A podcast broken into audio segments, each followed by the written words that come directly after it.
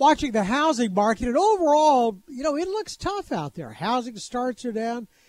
Uh, single family home sales have been weird. I, evidently, there's a lot of demand, but not much supply. But I'll tell you one market that's really been good and, and really was pioneered to a great extent by a local company. Invitation Homes is the largest single family owner of single family rental homes in the United States. Last I saw was over 80,000. They came with numbers uh, Tuesday. Street loved the earnings. The chief executive officers, Dallas Tanner joins us again today. It's good to have you with us. Good to be with you again, buddy. How are you doing so well? Because it's a tough market out there. Interest rates are higher.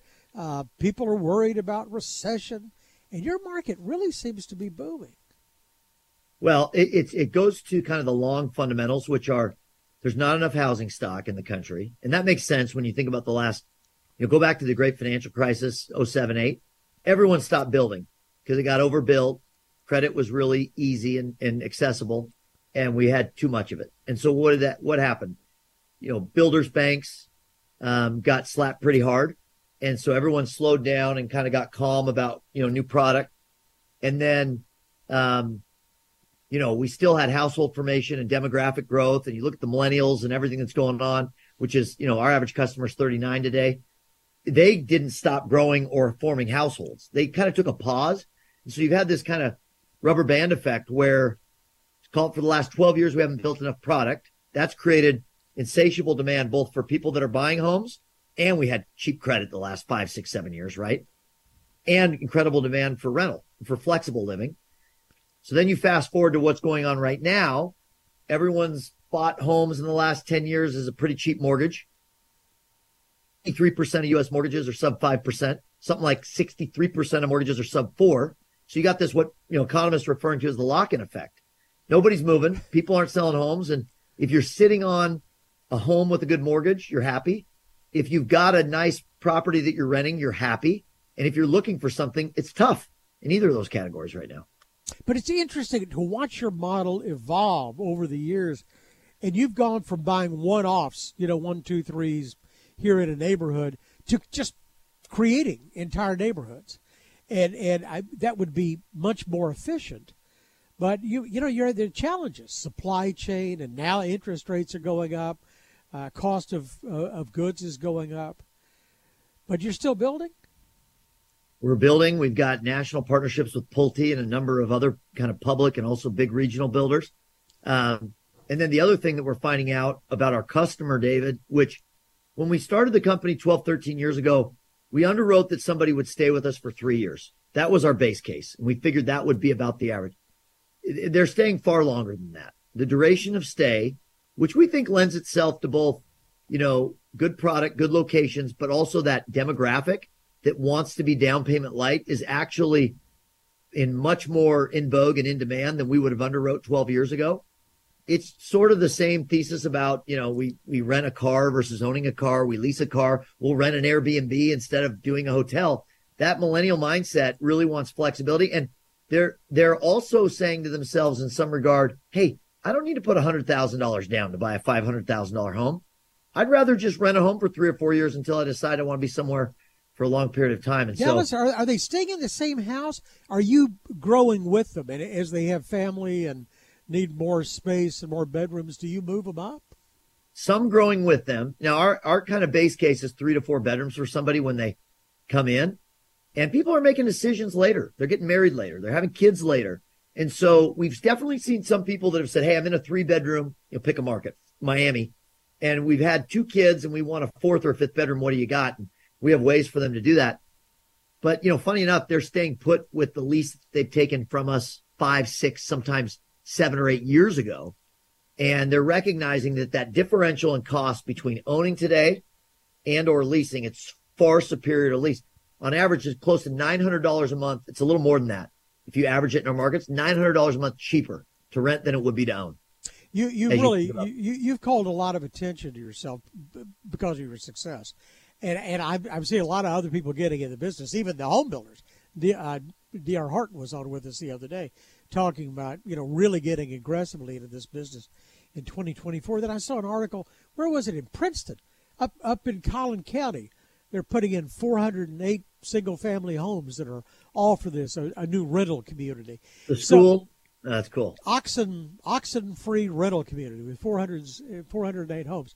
So is the market growing with you, or is this becoming a crowded field?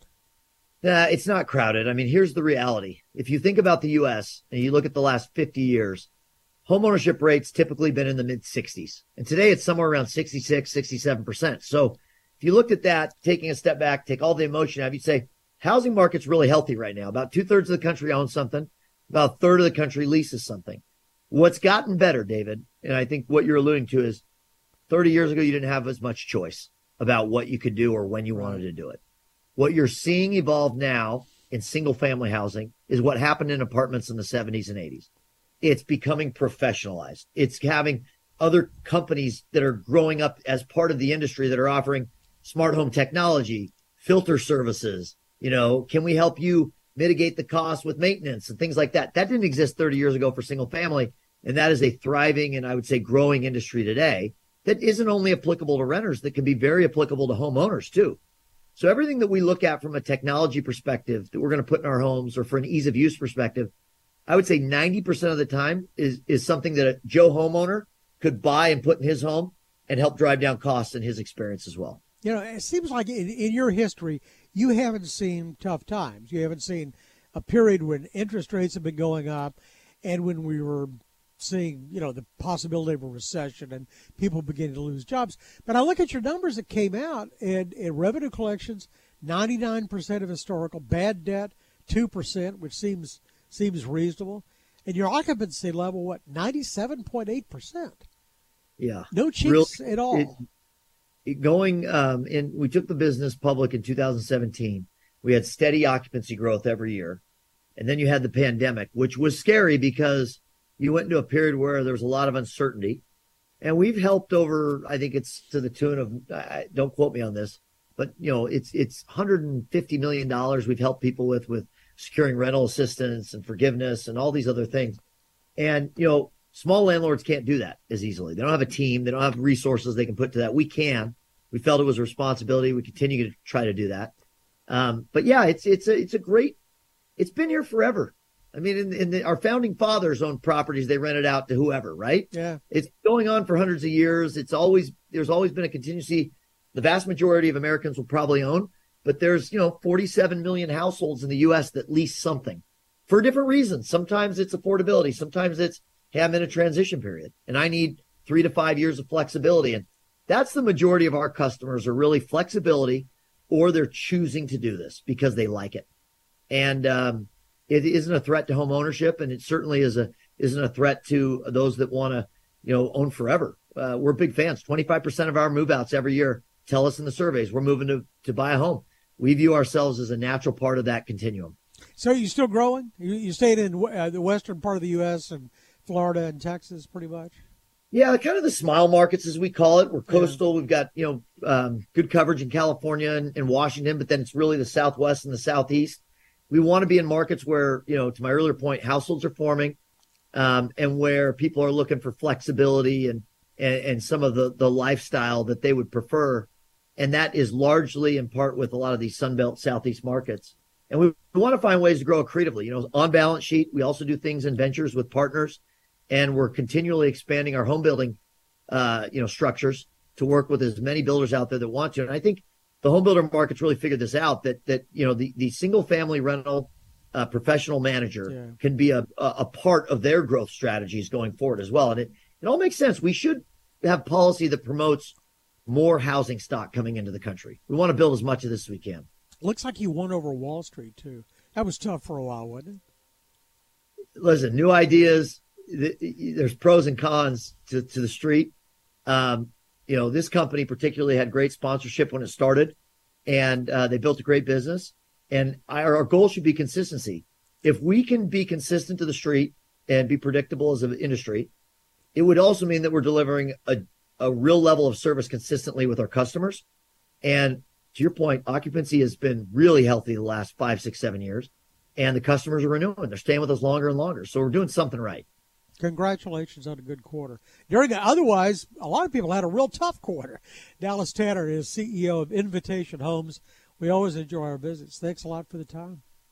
Great to be with you. Thank you. Thanks. For more of a conversation, go to krld.com slash CEO. I'm David Johnson, News Radio 1080 KRLD.